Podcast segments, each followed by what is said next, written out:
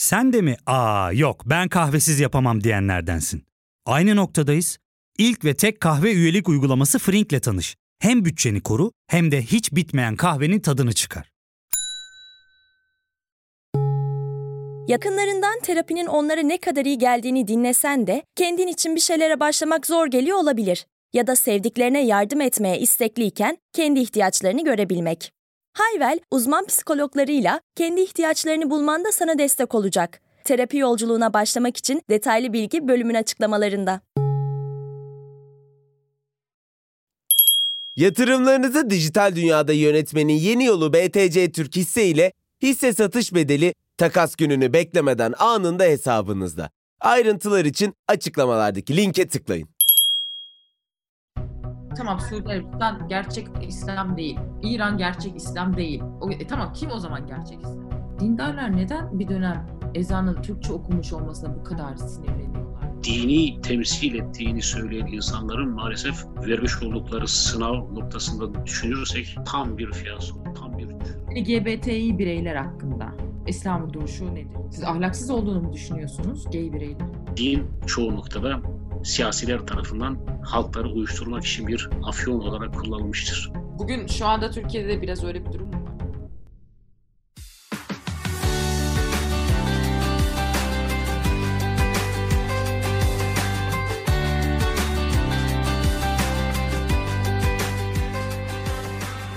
Son dönemde gündemde olan isimlerden bir tanesiyle konuştum. Lütfü Özşahin, Akit TV'de katıldığı ve çok tepki çeken sözlerin söylendiği programdaki konuklardan bir tanesiydi. Lütfü Özşahin'i e, televizyon ekranlarından tanıyanlarınız var. Kendisi din felsefesiyle uğraşıyor. Daha detayına da gireceğim birazdan. E, Lütfü Özşahin'e hem gündeme ilişkin sorular sordum. Hem biraz İslam üzerine sohbet ettik. Trend Topik'te evet genellikle gündemi derliyoruz, özetliyoruz ama bazen de böyle gündemdeki şeyleri konuklarla irdelemek de güzel oluyor. Böyle bilmediğimiz detayları bize anlatacak ya da işte bakmadığımız bir perspektifi bize sunacak konukları biraz böyle tabiri caizse kurcalamayı seviyorum ben. Onun için Trend Topik'in bu bölümünü de yine böyle bir konukla birebir konuşarak yapıyoruz. Şimdi Lütfü Özşahin kim? Ekranlardan tanıyanlarınız var ama ben kısaca bir tanıtıyorum. Kendisi 19 Mayıs İlahiyat Fakültesinden mezun oldu. Daha sonra e, Sosyal Bilimler Enstitüsü'nde dinler tarihi alanında yüksek lisans Sonra da felsefe tarihinde siyaset felsefesi dalında doktorasını bitirmiş bir bilim insanı. Lütfü Özşahin'le Ramazan özel programı şaka yapmıyoruz. Ramazan özel programı yapmıyoruz. Şimdi ona da değiniriz. Ramazan'a da değiniriz ama aslında güncel bir mesele üzerinden ben günümüzde işte din algısı, dini nasıl yaşıyoruz, din siyaset ilişkisini falan konuşmak istedim. Benim merhabalar. Şimdi Merhabalar. en son temasımız şöyle oldu. Akit TV ekranlarındaydınız siz. O Evet, evet. program esnasında işte Muttalip Kutluk Özgüven'in o meşhur işte 12-17 yaş çocuk kadın, süper kadın, en süper vücut Evet. onlarla evlensin, doğursun falan dediği programda siz de yayındaydınız. Muttalip Özgüven'in söyledikleri e, ön plana çıktı. Sonra siz de bana mesaj attınız. Yani hani bu söylenenler çok yanlış e, Evet, minvalinde. İsterseniz öyle başlayalım. Tabii tabii. Orada bu Muttalip Özgüven onları söylediği zaman bu ifadeleri ne düşündünüz? Ve Muttalip Bey'in bu söylediklerinin dinde mi yeri var acaba? Şimdi tabii akşam talihsiz bir şey oldu. Aslında ben söylediklerinin hiçbirisinin dinde aslında hiçbir yeri yok yani. Kur'an'ın evrensel mesajına ve aynı zamanda Kur'an-ı Kerim'in amaçsal yorumuna çok aykırı bir şey. Ben aslında tepkimi gösterdim zaten çok sinirlendim fakat video kesildiği için daha sonra benim görüşlerim basına çıkmadı. Sonra ben Twitter'dan yayınladım. Size de ulaştım. Bu çok iyi oldu. E Zaten Türkiye'de bu Müslümanların başına bu konularda ne geliyorsa saçma sapan açıklamalardan dolayı geliyor. Yani arkadaşımız aslında bir ilahiyatçı değil. Aslında bir müfessir falan da değil ama o akşam orada hakikaten amacı o olmazsa bile yanlış anlaşılabilecek olan bir e, açıklamalarda bulundu. Benim anlayamadığım bir şey inançlı dindar insanlar. Neden sürekli böyle çılgın açıklamalar yapma ihtiyacı hissediyorlar acaba? Yani Ya niye bunun- böyle yani, yani tamam aslında bu dünyanın her yerinde oluyor aşağı yukarı değil mi? Evet, Yani kimimiz işte Evet. Amerika'da böyle evangelist şeyler var, papazlar var. Onlar da böyle çılgın şeyler söylüyor falan. Niye böyle bir ihtiyaç var acaba? Çünkü maalesef e, yani gelenekte İslam geleneğinde de maalesef kadın aşağılanmıştır. Ben açık ifade edeyim yani. bir köleleştirme damarı var İslam'da kadının. Bir şeytanlaştırma damarı var İslami gelenekte. Bu Kur'an-ı Kerim'e aykırıdır yani. Gelenekte var, örfte var. Ve bu örften dolayı bugün de modern toplumlarda Müslümanlar bu sorunu çok aşamadıkları için sürekli olarak bu kadınların evlenme yaşı gündeme gelir. Ve burada da kıstas Kur'an-ı Kerim'in değildir aslında. Kıstasına giderler Mekke ve Medine toplumunda yani örf adetinde ortaya çıkan ölçüleri, evlenme yaşlarını baz alırlar. E, getirirler bunu Karadeniz'de, efendim ya da Türkiye'de, dünyanın başka bir yerinde evlenme yaşı olarak ilan ederler ki bu tamamen kesinlikle entegrizmdir. Yani bilimsel değildir. Kur'an'ın maksadına da aykırıdır. Kur'an-ı Kerim'de bir evlenme yaşı için eşet kelimesi yani raşit olması, akil bali olması şeklinde atıflar vardır. Fakat bu şu anlama gelmiyor. Yani bir kız çocuğu 13 yaşına geldiği zaman kadınla adım atmasa bile bu onun evlenme yaşına geldiği anlamını içermiyor. Çünkü siz de bilirsiniz ki yani bu evlenme yaşının olabilmesi için akıl düzeyinde, psikolojik düzeyde olgunlaşması gerekir. Bu da en azından şehirlerde 17'den tutun 18'e 20'ye kadar hatta 25'e kadar çıkabiliyor değil mi modern toplumlarda kızlarımız yani yani aslında günümüzde aslında 30 nerede 30 yani. Neredeyse evet yani evet. Yani, yani o da bir, bir kariyer yapması evet. Yok para kazanıyor evet. falan filan. Hı hı. Evet yani kariyer falan yapıyor. Gerçi yani 30 da bir üst bir rakam olsa bile yani 25'e kadar bir olgunlaşma süreci devam ediyor değil mi? Hı hı. Yani benim kızım var daha 20 yaşında. Ben çocuk diye bakıyorum yani. Onun evlendirilmesini dahi 20 yaşında olduğu halde bana göre çocuk gibi duruyor. Dolayısıyla 13-12 yaşındaki çocuklar özel hallerinden dolayı kadınla adım attılar diye bunları evlendirmeye kalkmak, bunları din adına, Kur'an adına savunmak kesinlikle bir çılgınlıktır. İnsan haklarına aykırıdır ve bu, bu maalesef ve maalesef neredeyse pedofilik eğilimleri de içine alabilecek bir bakış tarzını aksettirir ki bunu kesinlikle baştan sona reddetmeliyiz. Siz diyorsunuz Ama ki din diyorsunuz bu hani örfle, gelenekle iç içe geçiyor biraz. Tabii tabii ee, kesinlikle.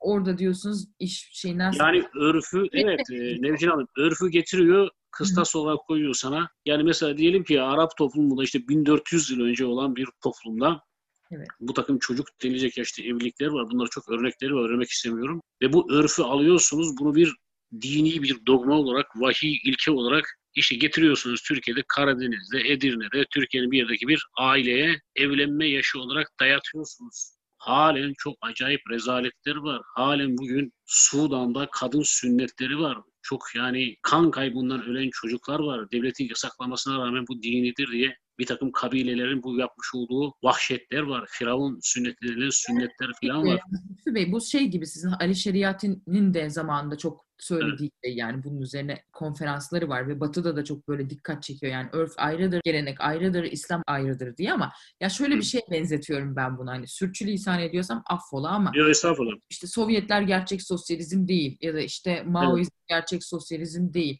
Tito gerçek sosyalizm değil. Hani bu da ona evet. benziyor.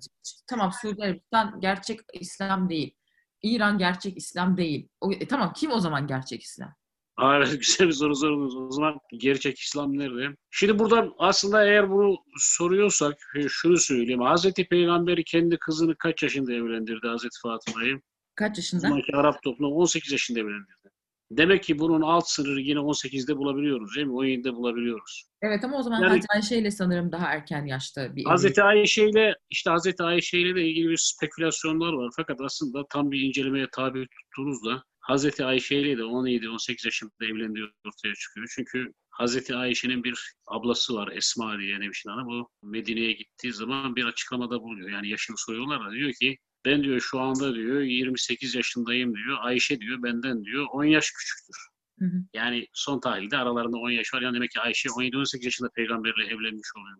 Fakat şöyle bir şey var. Hani mesela benim kız kardeşlerim de ben Karadenizli olduğum halde çoğu 17-18 yaşında evlendiler. Ama bana bile erkek çocuğu olarak ağır gelmişti.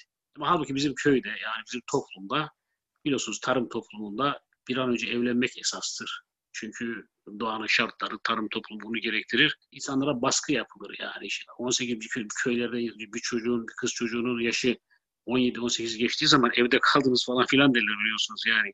Evet. Böyle muamele görürler. Psikolojik olarak yani zaten köydeki kızlar, tarım toplumundaki kızlar 17-18 yaşlarında falan kendini böyle hazırlarlar. Yani çünkü o psikoloji, o ortam onları annelik işine hazırlar. bu doğal olarak gözükse bile ki devletimiz de zaten 18 en altı sınırı kalmıştır. Bugün halen televizyon ekranlarında 12 yaşındaki kızların hem de din adına evlenebileceğini savunmak ben açık konuşuyorum tam bir sapkınlıktır. Bu asla ve kata kabul edilemez. Bunu ben şiddetle reddediyorum ve bu artık Türkiye'de bu gündemin dışına çıkması lazım. Bugün halen Türkiye'de çocuk gelinler var. Hatta biliyorsunuz Suriye'den bu savaş dolayısıyla ülkeye getirilip küçük çocuklarının neredeyse bir pazar kurulup evlendirdiklerini falan biliyoruz. Bu hakikaten çok önemli bir meseledir ve bu meseleye el atmak lazım. Bu meseleyi çok kesin bir şekilde konuşmamız gerekiyor. E sizin de yani bunu gündeme getirmeniz bence çok yerinde oldu. Sizce Türkiye son 20 yılda dindarlaştı mı yoksa sekülerleşti mi? Hayır, kesinlikle dindarlaştığı falan yok. Sadece kamu alanında bazı dini sembollerin ortaya çıkması demek o toplumun dindarlaştığı anlamına gelmez.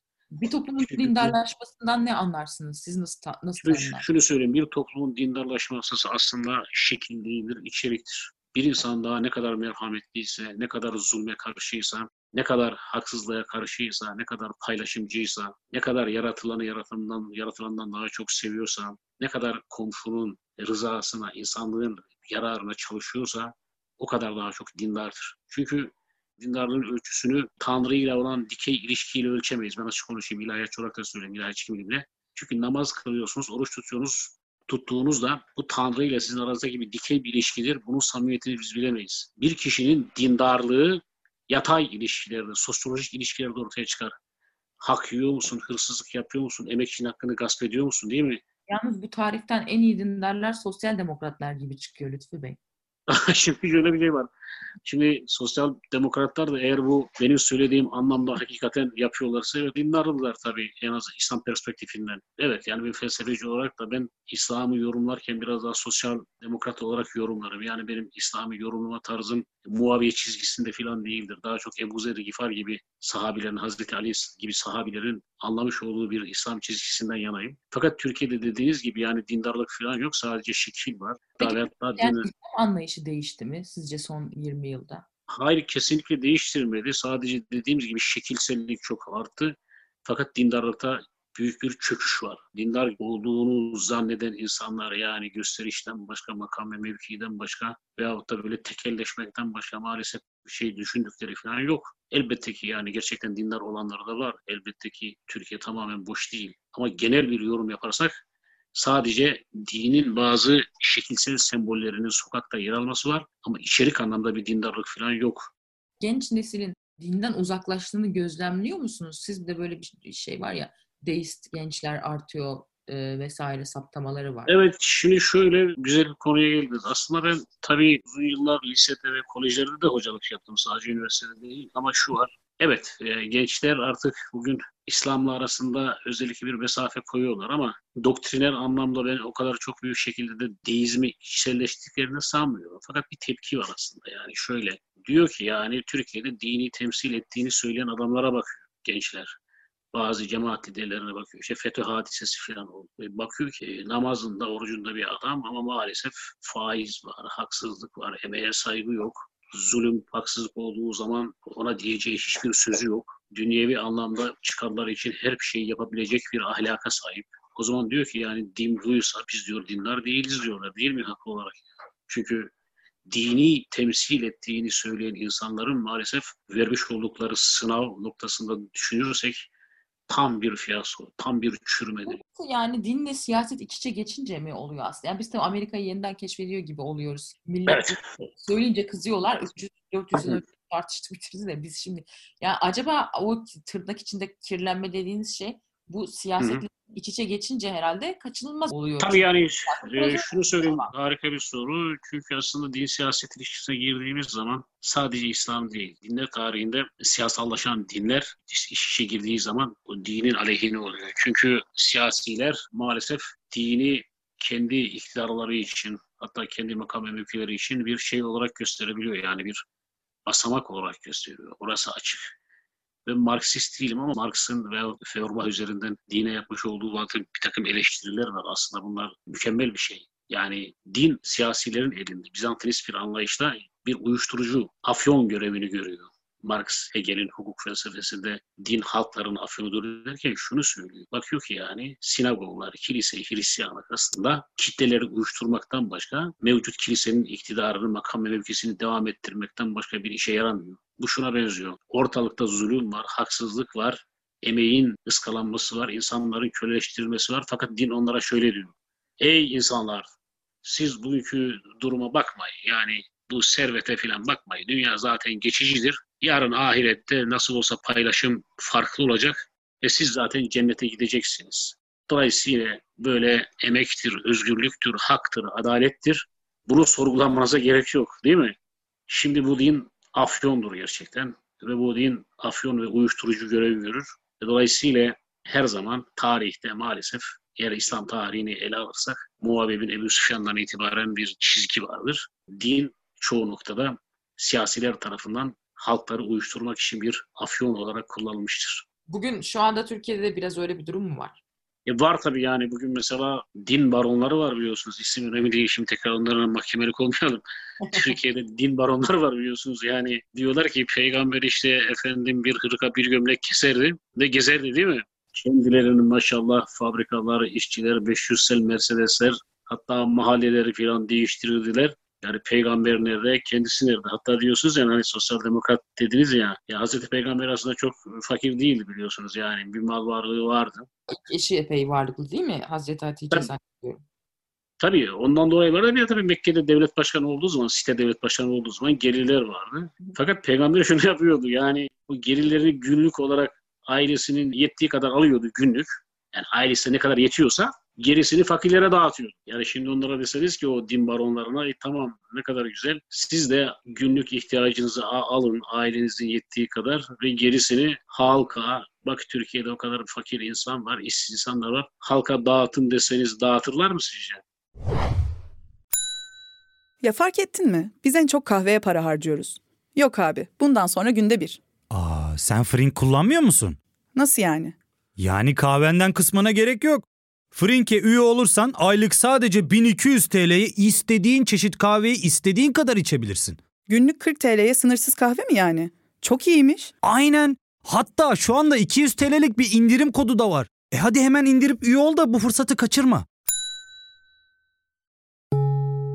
Terapiye başlamak, içinden çıkamadığın döngüleri kırmak, bazı yanlış bulduğun kararlarını değiştirmek ve kendinle beraber daha huzurlu bir yaşam inşa etmek için atabileceğin en değerli adımlardan biri. Hayvel ile yoğun yaşam tempona uyum sağlayarak online terapi seanslarını takvimine göre ayarlayabilirsin. Bini aşkın uzmandan sana en uygun terapisti seçebilir, PodB10 koduyla indirimden yararlanabilirsin. Detaylı bilgi açıklamalardaki bağlantıda. BTC Türk hisse ile altın alımı artık çok kolay. Nasıl mı? Fiyatlar ekranında altın S1 şeklinde aratarak darphane altın sertifikasına ulaşabilir, kolayca alım satım yapabilirsiniz. Ayrıntılar için açıklamalardaki linke tıklayın. O zaman birazcık burada sizin ve söylediklerinizden şunu anlıyorum. Siz diyorsunuz ki e, İslam'a en büyük zararı tarikatlar veriyor diyorsunuz. Doğru mu anladım? Yani İslam'a evet bugünkü çürümüş olan cemaatler ve tarikatlar veriyor. Çünkü bunların hepsi aslında rant merkezi olarak Elif, yapılanmaya şey başladılar. Tarikatın çürümeme şansı var mı ki?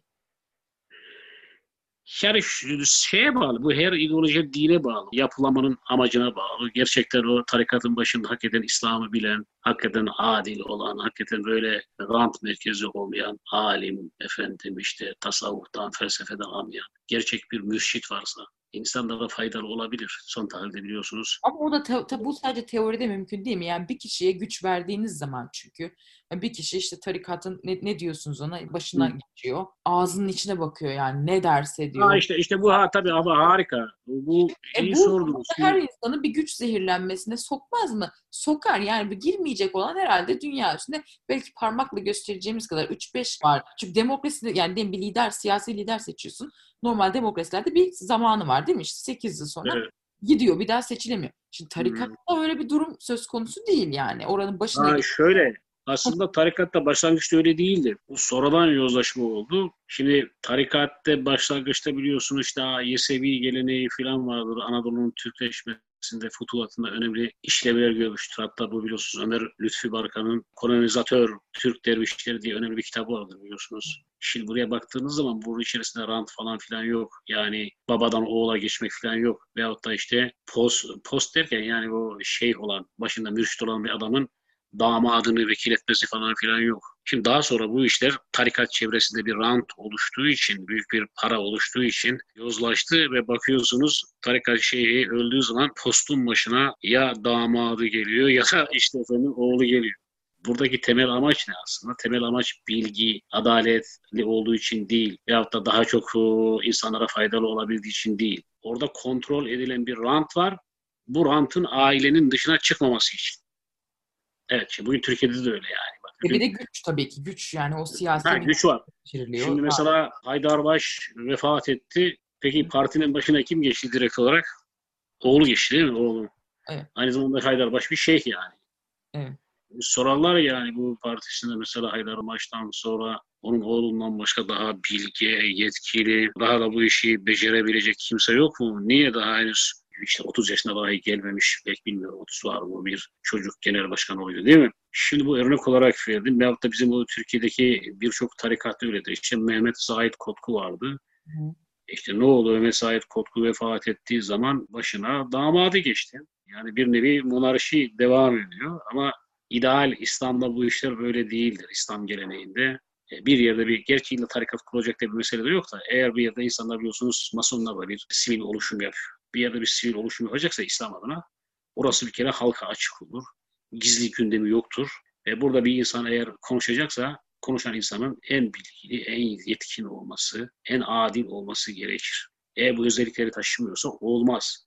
Veyahut da bu iş damada veyahut da oğula devredilmez. Ehliyet ve liyakat esastır yani Nevşin Hanım. Ama bu artık Ama siz bunları Evet, söylüyorsunuz diye yalnız nüfuzlu tarikat liderleri çok kızıyordur size herhalde. Aa, bana kız ya kızsınlar canım istediği kadar kızsınlar. Ben bunları zaten Habertürk'te falan da söyledim. Diğer televizyonlarda da söyledim. Şöyle bir şey var yani artık bu tarikatların da ehliyet ve liyakat hepsi ortadan kalktı. Yani işte bütün cemaatlerde böyle maalesef. Çünkü cemaatlerin kontrol ettiği büyük bir zenginlik oluştu. Okullar var, televizyonlar var, efendim fabrikaları falan var. E bu sefer yani eğer şeyh öldüğünde veyahut da cemaat lideri vefat ettiğinde e, bu cemaatin başına başka bir aileden birisi geçerse e, ne olacak bu sefer? Buradaki rant, buradaki zenginlik ne olacak? Ortaya bölmüş olacak veyahut da tehlikeye girecek.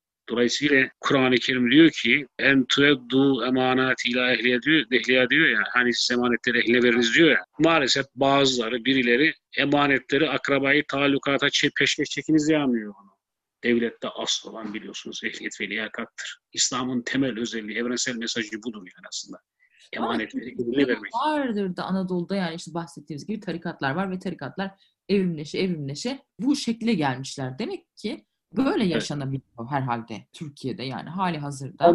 Maalesef ya şöyle oluyor. Dediğiniz gibi yani ideolojilerin dejenere süreci olduğu gibi ben dinler tarihçiyim. Dinlerin de bir dejenerasyon süreci var yani. Şu anda Evet. Türkiye'de yaşanan İslam dejenere bir İslam mı? Kesinlikle, kesinlikle tabii dejenere bir İslam'dır. Yani ne kadar otantik olabilir, ne kadar yani ideal olabilir ki? Herkesi ilzam etmek istemiyorum yani. Gerçekten çok iyi insanlar da var yani. Benim Otantik Şimdi- İslam nedir o zaman? Otantik İslam elbette ki yani Kur'an'ı ve sahih sünneti merkeze alan ve bunun üzerinden kendini evrensel düzeyde ifade edebilen, kuşatıcı olan bir İslam anlayışıdır ve bunun temelinde de merkezinde siyasal olarak işte nedir? Adalet vardır, emanetlerin ehliye verilmesi vardır, işlerin şurayla yapılması vardır, seçim vardır değil mi siyasal boyutuyla? Hı. Ve aynı zamanda ahlak vardır. Ezeli ve ebedi değerlere sahip olan bir deontolojik bir ahlak anlayışı vardır. Ve bu aslında evrensel anlamda tüm toplumların da kabul edeceği temel ilkelerdir. Diğer kısmı kültüreldir birçok tarafı. O da bize ait bir şeydir. Ama bugün bu yapılan yapılanamamıştır. Yani İsmet Özel'in güzel bir sözü var. Şöyle derseniz gençlere nasıl örnek olacaksınız? Onlar yiyorlardı. E, şimdi onlar yiyeceğine ben yiyeyim. Ama halbuki asıl olan yememektir. Onları yiyeceğine ben yiyeyim diyenlerin hepsi asaletini kaybetmiştir. Hepsi inancına ihanet etmiştir. Değil mi? İyi de tabii şimdi galiba İslam anlayışının işte son birkaç yıldır milliyetçilikle bir tür iç içe geçmesi hani ve ikisinin bir Hmm. addedilmesi var. Evet. Çünkü böyle bir şey Var, yapıyor zannedersem.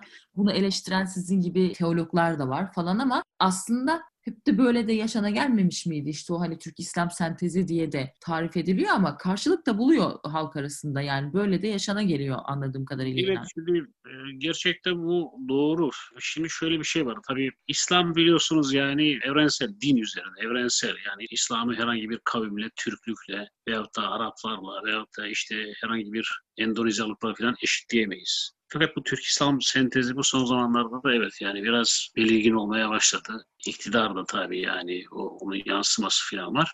Bu ileriki zamanda tehlikeli bir şeydir. Yani böyle Arap İslamı, Türk İslamı, işte İran İslamı, Pakistan İslamı gibi bir takım kavramsallaştırmalar ileride İslam'ın evrensel imajına zarar verir. Evet yani Türkiye Cumhuriyeti'ne bağlı olan herkes Türktür. Yani üst bir kimlik fakat Türkiye'de etnik düzeyde işte bir takım insanlar var yani. Gürcüsü var, efendim Kürdü var, Lazı var, Çerkezi var, Boşuna falan var. E, dolayısıyla burada sürekli bir İslam'la Türklük vurgusunu sürekli vurgulamak sıkıntıya neden olabilir. Onun için aslında din söz konusu olduğu zaman etnisiteyi sürekli dinle beraber vurgulamak İslam'ın özünde aykırıdır. Bunu yapmamak lazım konu konuyu açıyor gibi oluyor ama evrenseldir İslam diyorsunuz ya. Benim mesela bu konuda hep kafamı karıştıran şey evet Hı-hı. herhalde Allahu Teala'nın dili yoktur değil mi? Yani sonuçta dil Tabii ki. Öyle bir şey.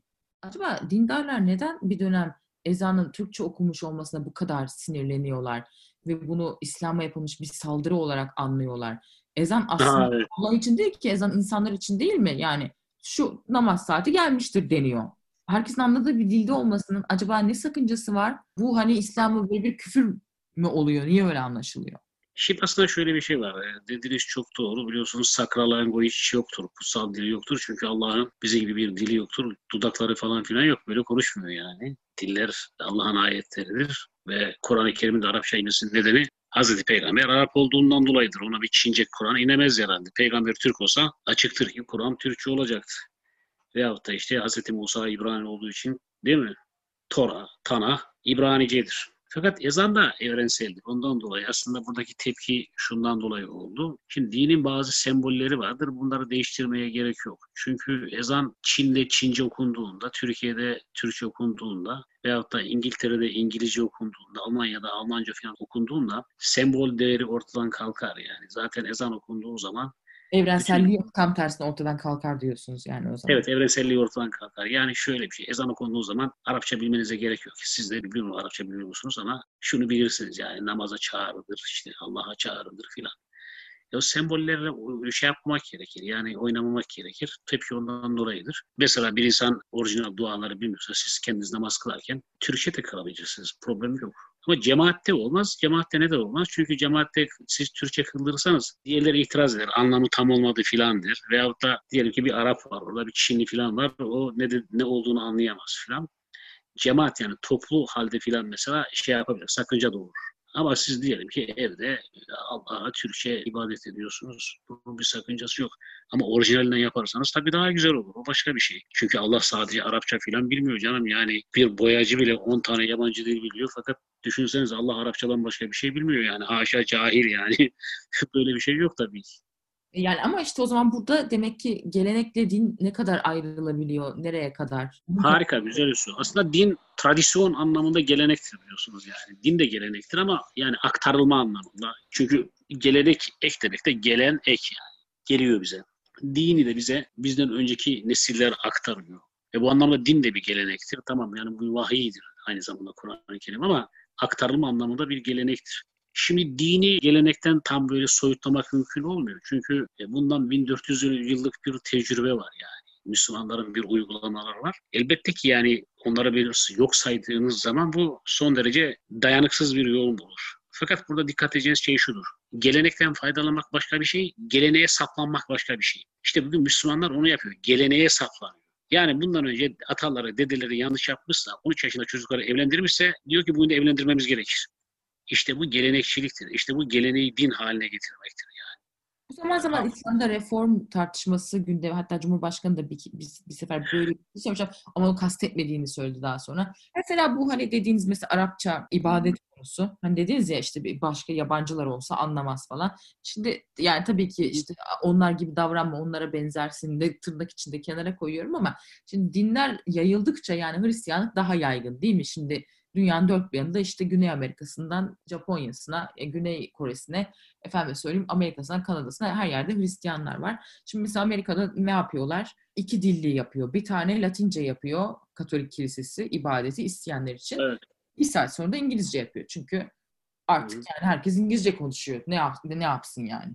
İsteyen diyor Latince'ye gelsin, isteyen İngilizce'ye gelsin. Şimdi yani aslında yayıldıkça da din, yani bir tek işte Arap coğrafyasında uygulanırken İslam tamam iş aslında daha kolay. E, Bir tek Orta Doğu'da uygulanırken Evet. iş daha kolay ama yayıldıkça iş değişiyor öyle değil mi? Yani ister istemez o zaman inanç ve inancın yaşanış biçimi e, değişime uğrayacak. Bunun önüne geçilebilir mi Lütfü Hocam?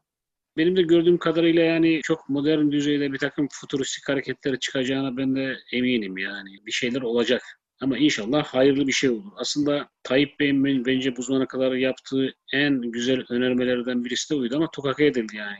İslam'ı güncelleştirmek yani güncellemeliyiz dedi değil mi? Böyle bir şey söyledi. Evet yani Aslında ama arkasında arkasında durmadı ama aslında doğru. Şu anlamda doğru. Yani reform başka bir şey, güncellemek başka bir şey. Yani siz İslam'ı çağın gereklerine göre yorumlamalısınız. Yani yorumlayamıyorsanız burada bir dogmatizm, bir katılaşma başlar. E, katılaşmanın başladığı yerde de çürüme başlar yani. Ölüm başlar. Biliyorsunuz ölüm son tahlilde bir katılaşmaktır değil mi yani? Katılaşmak. Hı.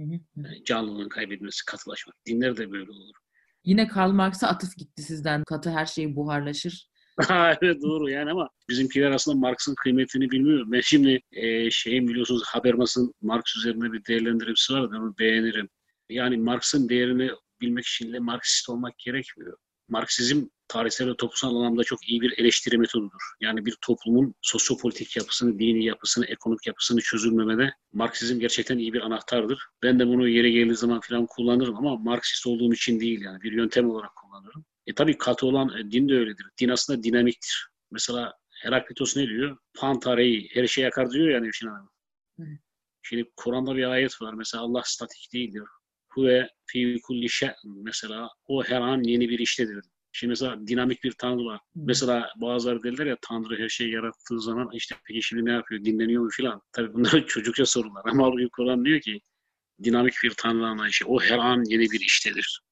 Yani her an yeni bir işte olmak bir devinimdir, bir harekettir. İnsan vücudunda bile bir anda kaç milyar tane hücre ölüyor, doğuyor. Yani bütün her şey bir dinamizm. Dolayısıyla din bu anlamda dinamiktir, devrimcidir. Yani bana şöyle bir peygamber gösterebilir misiniz? Peygamberler tarihinde fakirlerin ona muhalefet ettiği, ezilmişlerin, kadınların muhalefet ettiği bir peygamber var mı? Yok. Peygamberlere karşı çıkanlar böyle işçiler, kadınlar, işte dediğim gibi ezilenler değildir. Kim karşı çıkar? Firavun karşı çıkar. Siyasi simgesi. Kim karşı çıkar? Karun karşı çıkar. Bu da iktisadi simgesidir. Kim karşı çıkar? Belamı Bağur. Bu da dini simgesidir. Dini uyuşturucu olarak kullanır. Hı hı. Şimdi dolayısıyla bu anlamdaki bir peygamberi kavrayışla e, dediğiniz gibi böyle işte geleneği ilahlaştıran, dedeleri ilahlaştıran ve onlara sapıp kalan bir din anlayışı elbette ki yani Peki bu dinamizm içinde yavaş yavaş da toparlayacağım tabii çok yani güzel gidiyor sohbet ama bu dinamizm içerisinde mesela ilerleyen zamanda İslam anlayışı içerisinde kadın imam olabilir mi? Almanya'da var böyle bir cami. Olabilir mi mesela? Şimdi şöyle bir şey var. Kadınların erkeklerin önünde imamlık yapmasına gerek olduğunu sanmıyorum. Yani öyle bir gerek yok. Zorlamaya gerek yok ama Amerika'da oldu zaten. Amine Vadut diye bir kadın vardı. Amerika'da akademisyen. O zaten bayan erkek filan ortaya e, namaz kılmaya ve dolayısıyla erkeklerin önüne geçerek imamelik filan yaptı yani. Fakat evet İslam geleneği peygamberin böyle bir uygulaması yok ama kadınlar zaten kadınlara beraber e, imamlık yapabilirler. Fakat şöyle bir şey var ama yani. Ben buna katılmıyorum. Camiler maalesef kadınlara kapatılmıştır Türkiye'de. Çok böyle küçük yerler tahsis edilmiştir kendilerine. Veyahut da üst katta bir yerde. Bu doğru bir şey değildir mesela. Aslında kadınlara daha çok büyük yer ayrılabilir. Yan tarafta büyük bir bölümü de kadınlara ayrılır. E, Cuma namazına kadınlar niye gidiyor? Kur'an-ı Kerim ey ya eyyühellezine aminu dediği zaman ey iman edenler dediği zaman sadece erkeklere mi? Hayır. Kadınlara da söylüyor. Şii geleneğinde bilirsiniz Evet. kadın ve erkekler kadar büyük yer ayrılıyor ayrıca. Aslında bu dediğiniz küçük Anadolu kentlerinde de kadınların daha fazla sokağa çıkmasını, kamusal alana çıkabilmesini sağlar. Bilmiyorum. Tabii katılır- sağlar çünkü yani kadından rahatsız olan bir gelenek var. Bak onu açık konuşayım yani. Ben yani burada peygamberi bir tutum yok. Ben ölçü peygamberse o insanlara çağrıda yapıyorum. Hazreti Peygamber istisnasız iddia ediyorum ve her zaman kadına karşı pozitif ayrımcılık yapmıştır. Her zaman tavrını kadınlardan yara koymuştur. Çok nezaketli davranmıştır. Siz niye davranmıyorsunuz? Siz kadınları öldürüyorsunuz değil mi? Onlar için kastetmiyorum. Dindarlar için kastetmiyorum bunu. Yani Türkiye'de düşün işte. Ya benimsin ya toprağımsın. İşte bu cinayetler, şunlar bunlar her şey yani. Böyle bir peygamber var mı ortada yani? Dolayısıyla evet Şiiler bile bu konuda bizden daha iyiler. İranlı, İran Caferi mezhebi kadınların camilerde olması onlar daha geniş yer veriyorlar. Türkiye'de de böyle olmalı ya. Türkiye'de de aslında kadınlar cumaya gidebilmeliler ve camilerde kadınlara daha çok yer ayrılmalı. Burasını kesinlikle katılıyorum size. Bir soru daha sorayım. Toparlayalım ondan sonra. Provokatif bir soru da diyebilirsiniz. LGBTİ bireyler hakkında Hı hı. İslam'ın duruşu nedir? Yani sonuçta mesela Şii şeriatına göre yüksek bir yerden atılarak infaz ediliyorlar. Evet. Biz nasıl bakıyoruz Şimdi- Hanefi mezhebi? Ben e, şöyle söyleyeyim. Yani ben sadece Şii şeriat değil, Sunni şeriatında da öyledir. Yani homoseksüellik livata olarak geçer biliyorsunuz. Bunun böyle bir cezası yoktur ama Kur'an'da böyle bir cezası yok yalnız. Yani e, elle, ellezani oradan çıkar. Hatta Kur'an-ı Kerim'de direkt olarak homoseksüelliğe e, açık yoktur. Atıf yoluyla vardır. Evet cezası vardır. İslam kesinlikle işte homoseksüelliği, lezbiyenliği falan, LGBT'yi falan onaylamaz.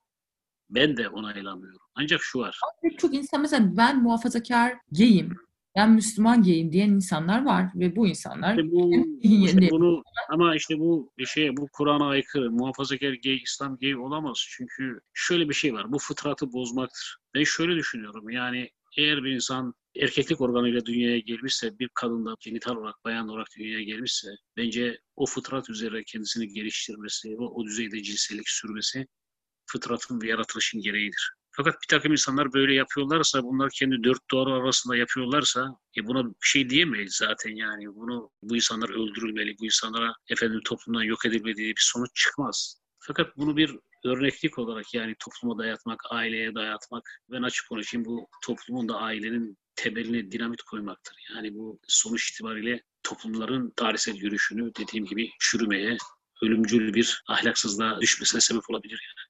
Siz ahlaksız olduğunu mu düşünüyorsunuz gay bireylerin? Yani en azından ahlak tabii yani Kur'an İslam ahlakı dışında öyle yani. Çünkü ben şimdi buna bir Kur'an ahlakı, İslam ahlakı buna onay verir dediğim zaman ben de bu sefer kendime ihanet etmiş olurum, inancıma ihanet etmiş olurum. LGBT'yi İslam onaylamaz. Orayı açık söyleyeyim size yani. Peki Lütfü Bey teşekkür ederim. Yani ben aklımdaki pek çok soruyu sordum. Hem gündeme dair hem işte genel Ramazan sohbeti gibi de oldu. Var mı eklemek istediğiniz bir şey? Ama şöyle bir, şöyle bir şey var. Tabii yalnız tabii bu LGBT konusunda şunu söyleyeyim. Yani buna devlet farklı bir şekilde çözüm bulmalı. Bu insanlar böyleyse bir de dediğiniz gibi işte bir takım doğuştan gelen işte hasta olanlar falan var. İşte bazı psikiyatrlar, bazı Belki doktorlar hasta. Devletin de her şeye müdahil olmasına gerek yok yani. Belki de kişiler Hayır, şu anlamda söyledim yani. Devlet, devlet her şeye sevişsinler yani. Bence artık bu da devlette düşmesin. Boş verin. Yok devlet illa müdahale etmesini demiyorum da yani bu insanların bu sorunlarının bir şekilde çözümlenmesi lazım diyorum yani.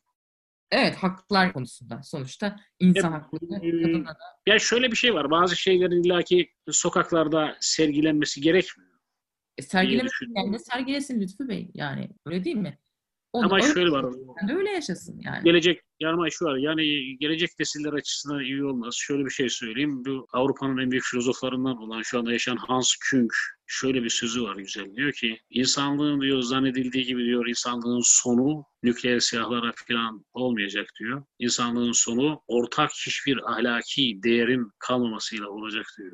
Yani bir takım evrensel değerleri, deontolojik değerleri korumak lazım. Sanırım ortaklaşabileceğimiz ahlaki değerler bir öldürmemek, iki eziyet etmemek, Tabii ki. Tabii. kul hakkı yememek, başkasının malına göz dikmemek. Yani bence sekse gelene kadar oho yani o kadar çok Ya ortaklaşa şöyle tabii ki yani gereken mutlaka yani yani. Evet, sekse gelene kadar tabii daha çok önemli ahlak anlayışlar var. Yani Fakat boş verin, kim kim ne istiyorsa sevişsin de başkasına eziyet etmesin, çalmasın, kötülük etmesin, öldürmesin. Yani ben öyle düşünüyorum ama şerh düşmek zorundayım açımdan. bir diyor zaten ben zorla bir şey müdahale ettim yok. Fakat yani LGBT'yi Kur'an ve vahiy onaylamaz onu söylüyorum. Evet ben de o açıdan sormuştum. Lütfü Tamam, Hocam peki. teşekkür ediyorum. Ağzınıza sağlık. İyi akşamlar diliyorum. Teşekkür ederim. Sağ olun. Sağ olun. Çok teşekkür ederim. Sağ olun. Evet Trendopik'in bu bölümü de böyleydi. Dinlediğiniz için teşekkürler. Bir başka bölümde görüşmek üzere.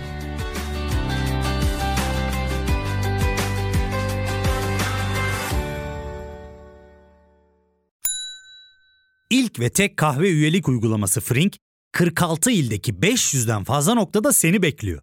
Açıklamadaki kodu girerek sana özel 200 TL'lik indirimden faydalanmayı unutma. Hadi sen de Frink üyeliğini başlat, kahven hiç bitmesin.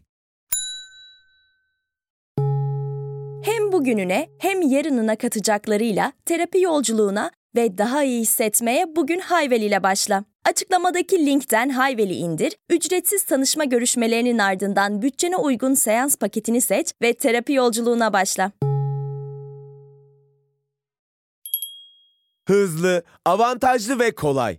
Hemen kullan özelliği, emtialar ve borsa yatırım fonlarına erişim, kolay arayüz ve 7/24 para transferi özellikleriyle BTC Türk Hisse'nin sunduğu yeni nesil dijital yatırım deneyimine hemen başlayın.